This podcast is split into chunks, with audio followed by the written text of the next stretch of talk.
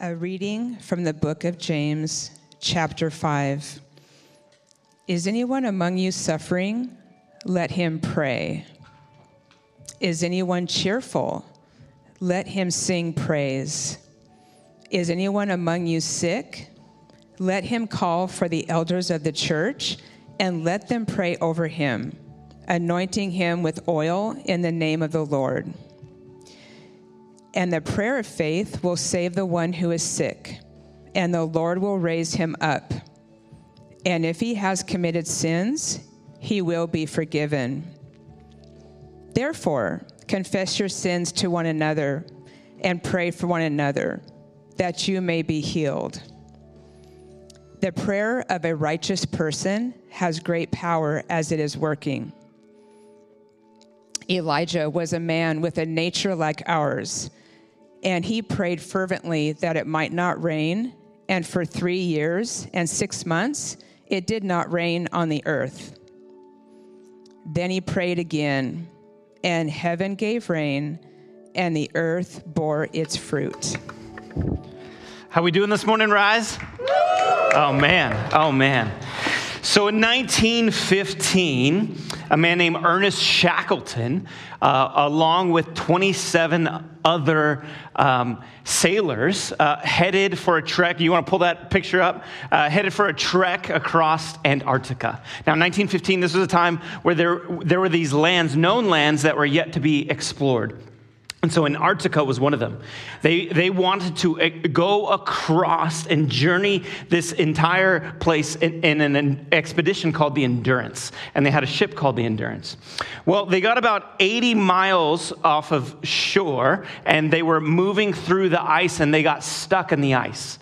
And so they began uh, to pick away chip away, work, work, away at the ice. You can see this next photo is actually of the endurance stuck in the ice and, and, and the men chipping away, trying to make their way through. Now, that first night that they were stuck, uh, it dropped to negative 15 degrees. Now, some of you guys may ask, Fahrenheit or Celsius? At negative 15, it doesn't matter. You know what I'm saying? It's cold. And as the men slept in the ship under the cracking and bowing of the wood and the pressure of this ice. Ernest snuck out among the ice and, and paced back and forth. And he sought the Lord. Lord, what do we do? How do we get through a situation like this? He, he knew he needed vision and resolve and direction and clarity of mind to get through a situation like this. And so each day, as they would work away breaking at this ice before they would start, even though they felt pressed for time, he would lead his men through reading of the word and prayer. And the reason was is because he knew if they were going to get through this, they needed three things. One, they needed the presence of God to be with them through such a trial. Second, they needed a deep unity and unison amongst the men as they were exhausted and cold and tired. They had to be bonded together to fight through a situation like this. And here's the third thing they needed they needed a miracle of God to get all 27 of these men alive. They chipped away at that ice for about 10 months before the endurance finally sank underwater. Uh, actually, kind of a side note, fascinating. Um, a little less than a year ago, uh, the Endurance was found for the first time. Uh, in, in 2022, they found the ship. And so at 10 months, uh, their boat capsizes and they set up camp there on ice. And Ernest and a small group begin to trek across the ice using sleds and walking. And it, it in total, it, from the time they set sail to the time they see the first civilized people, um, it was 18 months of time. And Ernest gathered people together on a rescue boat to head back.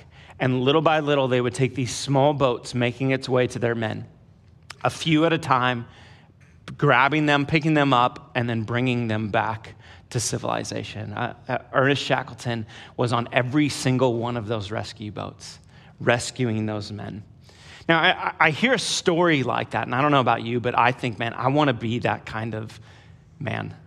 I want to be that kind of person. I want to be that kind of, that has that resolve, that, that loves people in that way, that, that is steadfast in such a way. Now, now, here's the thing I'm not so ignorant to think that when we are launching a series like Daring Prayers, that everybody is walking in this room saying, Yes, this is what I've needed. Just somebody teach me to pray. That's, the, what's, that's what's wrong with my life. That's the challenge. Now, I get it. Some of, some of you are deeply excited in a moment like this. You're like, Yes, because you have a passion for prayer.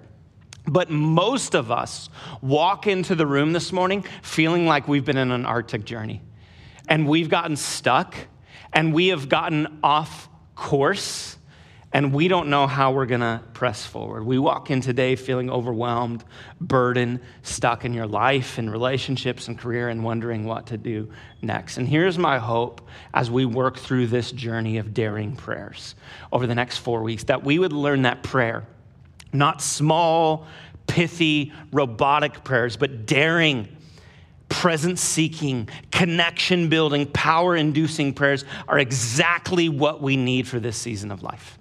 We need to learn to connect with God's presence. We need to have a passion to, to gather together with God's people, and we need God's power. And, and the gateway to that, you know what it is? You guys, it is prayer. This is what James says in chapter 5, verse 13. Is anyone among you in trouble? Let them pray. Is anyone happy? Let them sing songs of praise. See, daring prayers are presence seeking. They are longing for a presence. See, we have different categories. When, when we start to feel stressed or overwhelmed or stuck or burdened by life, uh, what do we do? We seek one of two things uh, we seek comfort or we seek control okay? And some of it's personality, some of it's upbringing. Some of you guys run into a wall and you are a control person and you're like, we're knocking this wall down. We got this. Like, we, we're going to find a way through. We're going to find a way over. That is that control personality. Others are comfort. You run into a wall, you're like, this is a great spot for a picnic. You know, you just relax, right? And, and we have these different things that we turn to and, and these different comforts. And, and we have to actually analyze in this situation, eh, what am I turning to? Am, am, I just trying to be in control of the situation? Or rather, am I trying to disconnect and disassociate and turn to my different comforts, right? So I, I remember a situation where I felt completely overwhelmed and, and, and it revealed uh, my sense and my desire for control. It was about 15 years ago, and uh, we were leading, uh, I was a youth pastor, and we were leading a group together with you know, a few different groups of, of, of youth students up Mount Hood, and we were doing this hike around Mount Hood. It's a 14 mile hike all the way you know, uh, uh, through Mount Hood, okay? And we got about seven or eight miles up, and the snow was so thick at the top that we actually lost the trail, okay? Now, that's not a good thing. You don't want to lose the trail. So at that point, we're like, you know what? Um, instead of continuing on this loop all the way around, we're turning around, we're, we're walking down, we're setting up camp, and we're just having a night of camping, and we're going to enjoy it, okay? And so we went through and we, and we brought these groups down, and we split these youth into three different groups, kind of, you know, in different areas, all separate. And the leader came to me that our guide said, hey, we have a little bit of a situation. And I was like, okay, what's the situation? Um, he's like, we, um, this is unusual, but we had a, we've had a bear tracking us. Um, down as we're just dropping food and we see markings and droppings and, we, and, and we've heard noises and stuff like that. Now, I grew up in California, in the suburbs of California, so I know that he's lying to me because bears aren't real, right? You know? Smokey the Bear, Yogi Bear, right? And so I kind of, I'm almost like playing it off a little bit. And he looks at me, he's like, hey, just so you know, like I know bears in this area normally aren't dangerous, but also bears normally wouldn't track a group of teenagers. So this is a little bit serious. And I was like, okay, sorry, right? And he turns around and he's like, I'm gonna go get the other groups and I'm gonna bring them back to you. And as he's walking off to get the other groups, that's as the sun is setting and it gets dark, right?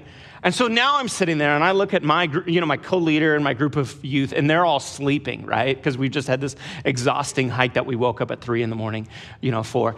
And I'm like, So, like, now what do I do if the bear shows up? So, I come up with a plan, all right? So, here's my strategy. The first thing, I build the biggest raging fire that I can because this is what I know, okay? I was a middle child and I can shuffle around any object. You know what I'm saying? I'm like, I'm gonna build this, right?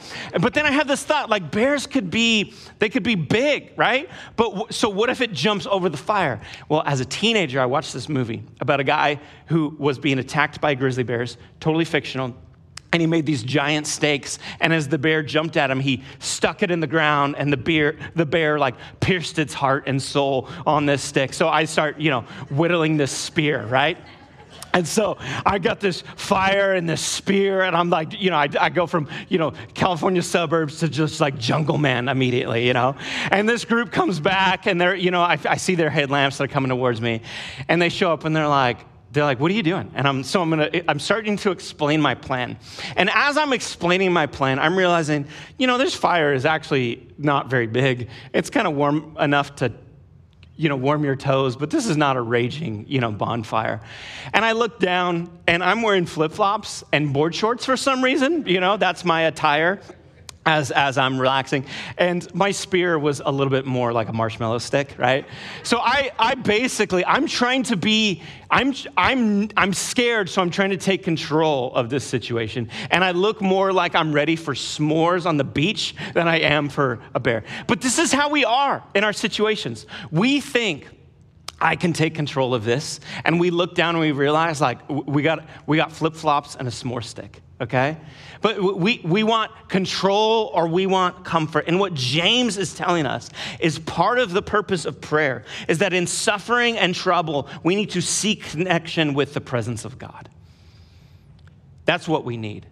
Not control, not comfort. You guys, we need connection. That is, that is our ultimate need and desire because deep inside of you, you are created to connect with the God who controls all things, not to be in control yourself. Even if you are distant from God, here's what I know today. At some point in your life, you have prayed out. It is, it is within us. We reach a point of, of breaking where we're so desperate that we will, we will even we will seek out to a god that we don't even believe in. You know why? Because you were created to connect with that god. You were created to experience his presence. And when we find ourselves suffering and afraid and overwhelmed we will either turn to god's presence or a cheap substitute every time. And james is saying why don't you connect with god's presence whatever situation you're in, why don't you reach out? And so when you're in chaotic, uncharted territory, what you don't need is more comfort, and what you don't need is more control. You need to surrender and hunger to the presence of God. See, here's what's incredible about God is God is always present. We don't pray so that we can summon God's presence. We pray so that we can be aware that, of God's presence that is already there. He is among us. This is what the psalmist writes in Psalm 139. Where can I f- go from your spirit? Where can I flee from your presence? If I go up to the heavens, you are there. If I make my bed in the depths, you are there. If I rise on the wings of the dawn, if I settle on the far side of the sea, even there your hand will guide me, your hand will hold me fast. God is always ever present in every moment in everyone's lives. The difference is our awareness. We do not pray so that God would become present in our lives. We pray so that we bec- can become aware of his presence. This is why I love that song, Holy Spirit. We are, you're not, we are not welcoming the Holy Spirit here. The Holy Spirit is already present here. You hear me? Right? But it's a posture that says, No, Holy Spirit, we need to experience your presence. Help us become more aware of your ex- of your presence. It's a posture in our This is what prayer is. It's an awareness. And so in suffering, we need to turn to God and turn to his presence, but also in joy and victory, we need to celebrate with God. This is what he says Is anyone cheerful? Let him sing songs of praise. What is this? This is inviting our good Father into the good things that he's done. I, I love when my kids have made something or built something and they can't wait to show me, right? It, it, it's, I, come home and, and, Nova just gets done with arts, you know, um, art camp and she's like, Dad, look at the things I made. This is amazing. And I just love it. Dax learns a new lightsaber move and I'm like, he, he wants to show me in the backyard. I'm like, that's amazing. You will destroy those Ewoks, right? You know, like they're inviting me in. And, I, and I, but imagine if I come home and Nova just got done with art camp and I'm like, Nova, Nova, show me what you made. And she's like, Oh, Dad, Dad, you're, the things on your plate are too important for my paper mache unicorn. I don't want to bother you with such endeavors, right? Would I feel loved in that moment? Like, no, not at all. Yet, how often do we do that to God? God's saying, hey, if anyone is joyful, rejoice, invite me into it. And we're like, no, you have bigger things. You don't care about these small things. But if we become a people of presence that long for the presence of God, we see that shift and we stop excluding Him. See, the Westminster Shorter Catechism, it puts it like this this is the chief end of man, the purpose of humanity is to glorify God and enjoy Him forever. This is sound theological doctrine that we would we would glorify God and enjoy Him forever. And then C.S. Lewis, he actually builds on this. And this is what he says. He, he goes, These two are actually the same thing. Fully to enjoy is to glorify. In commanding us to glorify Him, God is inviting us to enjoy Him. This is the first purpose of daring prayers. You know what it is? That you would experience God's presence that you would invite him into every moment of your life, whether it is a low moment or a high moment. God wants relationship with you, He wants connection with you. I think about my relationship with my wife. Uh, we started dating 12 years ago this summer. We, we had a group of friends. They were all going down to this, uh, this island on Balboa Island, and this was our second date, okay? So we, we, we, we're all hanging out as a group of friends, and everybody was teasing us before, and oh, you guys are gonna like, you know, fall in love. or like, stop. Like, that's not gonna happen. She lives in Seattle, I live in Portland. Like, it's not gonna happen. Um, by day two, we stayed up till like one in the morning by the campfire, just her and I talking. By day three, we had our first date. By day four, this was our second date. We went to downtown Disney. That's the cheapest uh, date you can have at Disney. Just go to downtown area and just hang out. You don't have to, don't even have to pay for access. You know, yeah, little little hack for you. Um, and by day five, I told her brother who was on the trip with us, I was like, "Hey, just so you know, I'm going to marry your sister." Right? So, uh, four months later, uh, she moved down to Portland, and it was on my birthday. And um, I tricked her into, through another friend, to planning a surprise birthday party for me, okay? Because here's what I knew I wanted all my friends there because it was gonna be a surprise engagement party. And if it didn't go well, I was still having a birthday party. You know what I'm saying, right? so, so we went up to Larch Mountain I was going to take her to all my favorite places. Larch Mountain is one of them. And as we're going up to Larch Mountain, it starts snowing. And I was like, this is amazing. And so I went back and I got the ring and I put my hands on her face and I looked at her and I said, Jesse, will you marry me? And she ripped my hands off her face. She says, What did you say? You were covering my ears, right? And so I got a, I got a do over, and I dropped to my knee and proposed. And, and this is her, um, you know, when, when we got engaged. And, and she was like wearing all my coats because we were in snow for some reason, right? And it just was this incredible, just massive joy. So four months later, we got we started dating. Four months later, we got engaged, and four months later, uh, we got married. And this is us um, on our wedding day in the and the photo out there. And yes, my face was that red. I don't know I just was like smitten, right? I just was so, like, I pulled this off, guys, right? Can you believe this? And here, like, here's the thing, okay? Like, I, man, I remember, I remember those early days so vividly. Like, the, the rush, the first time we hold hands and like the excitement of what that when, when i put that engagement ring on her finger when i said i mean the rush of saying i do it, it, just the joy of all those moments. But here's, here's what I know without a doubt 12 years later, my love for that woman is so much deeper than it was in those early days of the excitement and the rush. Now, I, when we got married, I was so excited. I was so excited to marry someone so beautiful. I was so excited to marry someone so talented. I love that she's an incredible mom. I love that she is a brilliant artist. I mean, she designed this building. There's so many things I love about her, but you know what has deepened our love over these 12 years? You guys, it's her presence. That every moment of my life, every high and low over these last 12 years, she has been present there. Uh, the greatest joys of my life from the moment we planted this church and I walked down the aisle for the first time and preached my first sermon, she was there. When, we he- when I held my children for the first time, she was allowed to be there as well, right? she had something to do with it. When Steph Curry won his fourth NBA championship, she was by my side. Like the greatest joys in life. She's, but, but also, um, her presence has been there in the lows when I held my mom's hand and I had to say goodbye to her, not knowing I was going to lose her, my wife was right there by my side.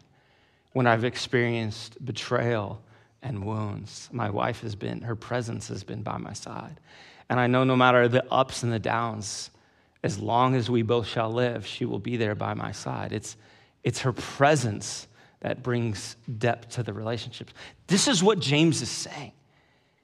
He's saying, you, we pray not so that we get what we want.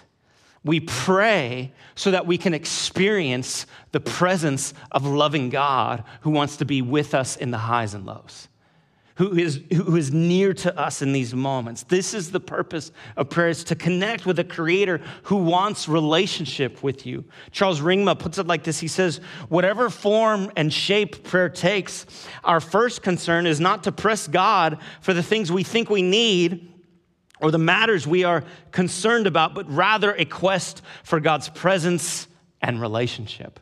That is a daring prayer that says, I pray in all situations, not so that I can get what I want, not so things go my way, but I know that there is a God who will walk with me through it no matter what.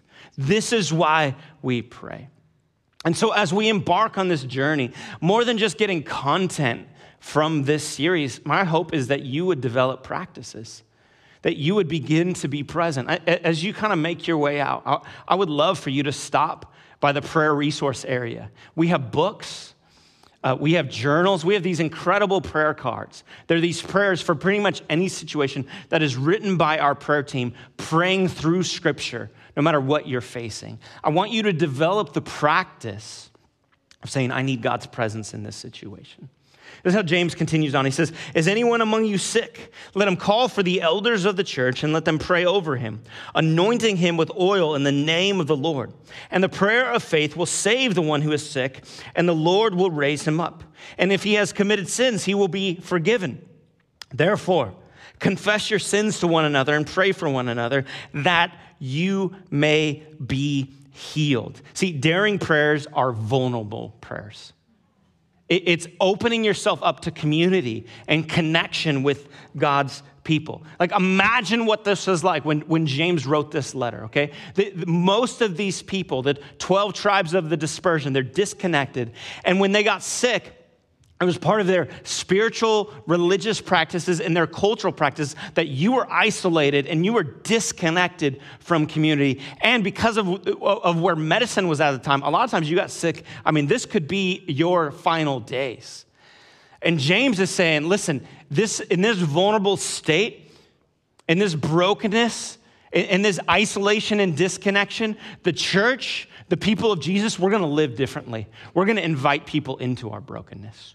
We're to invite people into our pain. We're to invite people into our suffering. He says, call upon the elders of the church. Now, again, at this day and age, a church was what, 20, 30, maybe 40 people. And so it was a small, there was a small group of elders or pastors or overseers that, that would care for the needs, the spiritual needs of the whole church. And what he's saying is not only elders or only pastors can come pray for you when you're sick, but what he's saying is you should have people in your life that, that love Jesus that you trust with your faith, that you welcome into your pain and brokenness.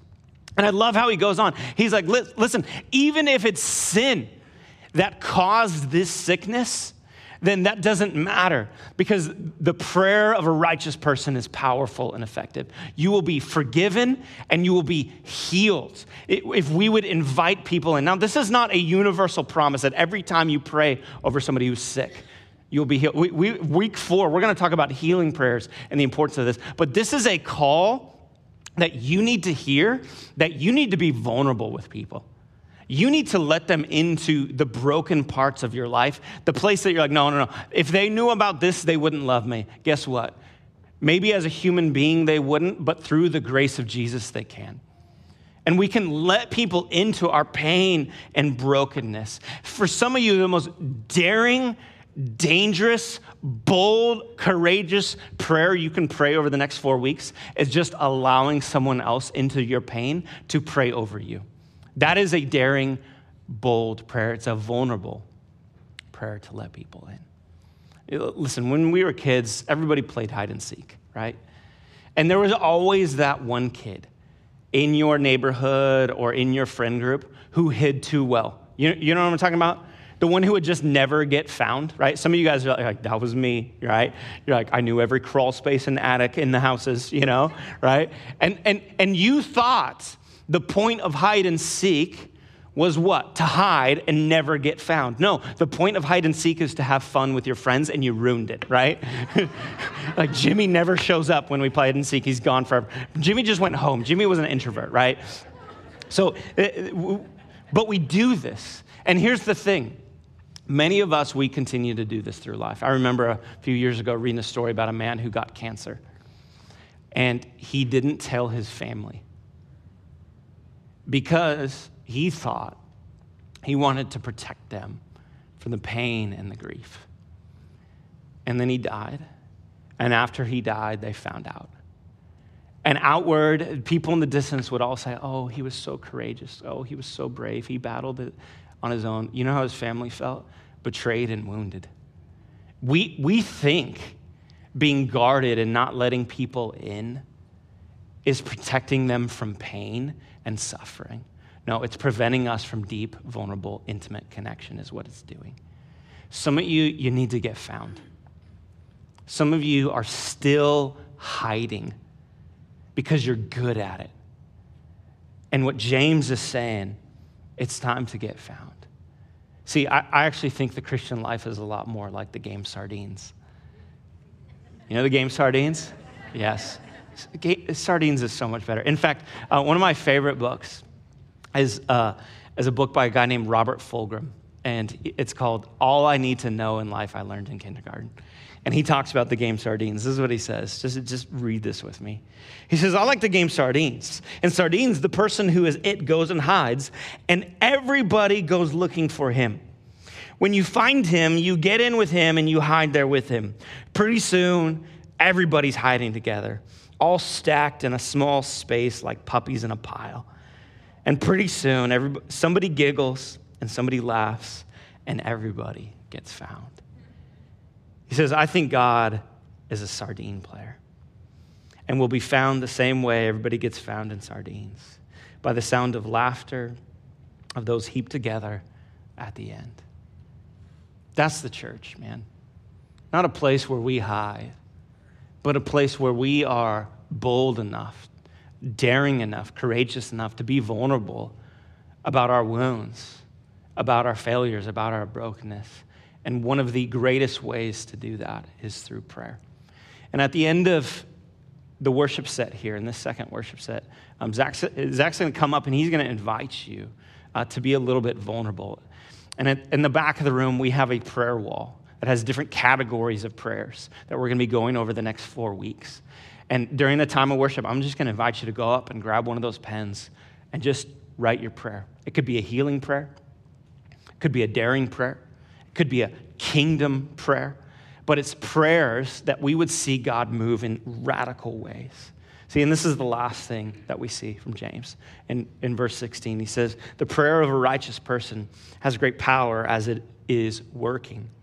Elijah was a man with a nature like ours, and he prayed fervently that it might not rain. And for three years and six months, it did not rain on the earth. Then he prayed again, and heaven gave rain, and the earth bore its fruit. You see, daring prayers are desperate prayers. Think about the desperation of this situation, of this circumstances. It says Elijah, who's this Old Testament prophet, says he was a man with a nature like ours. The whole point of using Elijah as an example is that he had a human nature. See, we look at people and we look at how God moves radically in their lives, and we so often say, well, he's, he's moving radically because they have this supernatural faith or there's just something about their life, or there's something great. And what James is saying, he's like, no, look at Elijah. Elijah had a nature like ours. It is not about our nature. It is not about our spiritual power. It's about God's spiritual power. He says, if we have faith like a mustard seed, it is not the size of our faith, it's what the source of our faith and what our faith is in. You understand that? This is why we pray big, bold, courageous prayers, not because you are amazing, not because you are mighty, because He is mighty. And if we would learn to long for His presence, if we would be vulnerable and connect with others, imagine if we were a praying church, not because we're amazing, but because God is all powerful because he is glorious. See, as Elijah prayed over his city, this was a desperate city. Like, uh, like imagine what that was like going three and a half years without rain. That's over a thousand days. That would rattle us. And think of how advanced that we are. Like we can get water, we have source, but in an agrarian society like Israel at this time, that had, they didn't have world trade. They didn't have connections and ports. I mean, it would be challenging. There would be people starving to death. The economy would be collapsing. And even bigger than this, rain often symbolizes both God's presence and his provision. So not only is there uh, is their world and their society falling apart, but there's a spiritual realm where they feel disconnected from God. And it, in, in Elijah, this is what it says in 1 Kings 18. So he goes to Ahab, who's the king and the ruler at this time. And here's what he says He says, Go eat and drink, for there is the sound of heavy rain. Now, understand this in the context of the story. Elijah hasn't even prayed for rain yet. And he's telling the ruler and the king of the day, Hey, start getting ready. It's coming because I'm going to go up on a mountain and I'm going to start praying. That is the level of Elijah's faith. That is his confidence and boldness, not that he has in himself, but that he has in God. So Ahab went off to eat and drink, but Elijah climbed to the top of Carmel bent down to the ground and put his face between his knees. This is what desperate prayers look like. This is what daring prayers look like? Well, everyone else is eating and drinking and going about your, their lives. You're getting going away to a lonely place and you're falling to your knees and you're crying out to God for the city. You're, begging God to move in a radical way. He says, Go and look toward the sea, he told his servant. And he went up and he looked. Says, There's nothing there, he said. Seven times Elijah said, Go back. So he starts praying. And he has such confidence eh, that God is going to move that he doesn't stop praying the first time when his prayer isn't answered. He's like, Well, I guess what is no? He's like, Guess I got to pray again. Oh, it's not there. Guess I got to pray again. It's not there. Guess I got to pray again. Over and over and over. And then finally, the seventh time, the servant reported a cloud as small as a man's hand is rising from the sea. And so Elijah said, Go and tell Ahab, hitch up your chariot and go down before the rain stops you because the flood is coming. The downpour of God's provision, of his presence, of his grace, of his goodness is on the move. Meanwhile, the sky grew black with clouds. The wind rose. A heavy rain started falling, and Ahab rode off to Jezreel. Three years into a drought a massive downpour deluges the city, and a celebration breaks out in the streets. New life springs up in a, de- in a depressed place. This is the climactic moment in Elijah's story. And you guys, this is what God wants. See, God wants a church so desperate for his presence, so connected to each other, that we pray in unison for a move of God in our city.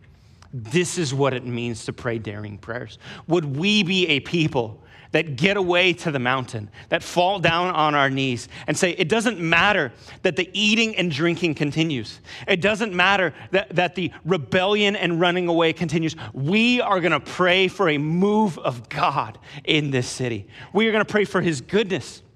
We are going to pray for his grace. We are going to pray that he would reign as king and ruler over all of us. What if we, like Elijah, began to actually pray.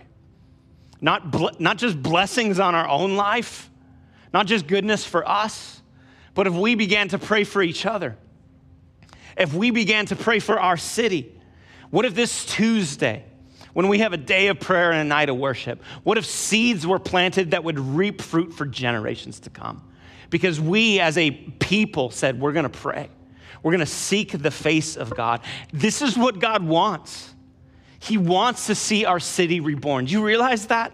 He wants to pour out his spirit on all of these people. He wants to be made famous in this day, in this age, among this nation and among this world. And this incredible act of God in 1 Kings, it didn't begin with fanfare and celebration. It happened because one man went alone to a mountaintop and prayed prayed for God's goodness, God's grace, and God's will on his people. Man, what if that was us? See, after Ernest Shackleton died, they found his journal. And every night, as his men would go to sleep, he would sneak out and he'd walk among the ice and he would pace and he would journal notes from that day. And he ended with a prayer every single time. It was the same prayer over and over. He said, God, would you make me into the kind of man that could get these men home alive? Amen. See, prayer is going away to the quiet place. It's not the fanfare, it's not the sign, it's not the big celebration in the party. It's the closet, it's the darkness. And it's a faith that says, man, if we could understand God's power and His goodness and His grace, and that we have access to that through Jesus, this city would just be flipped upside down if we became a praying people. And so, this is my burden. This is my call that we would pray daring prayers for our city, for our children, for our future, for our spouses, for our friends, for our neighbors, for our coworkers, for our leaders, for our teachers, for our governors, that we would be a praying church that says the greatest thing that we have to offer is not something that we can do for people, but it's the presence of a ruling and a reigning God that we have free access to. Lord, would you move in our church? Would you move in our hearts? Would you just would you teach us to pray not for knowledge or information? Would you just teach us the practice of falling to our knees, of longing to connect with your presence, of being vulnerable with those around us and letting them in to the pain and suffering of our hearts and our lives? But Lord, would you move big? Would you move beyond what we could ever ask or imagine? That we would see your goodness and grace poured out in this city, in this time, for your glory, that your name would be famous. And all God's people said, Amen.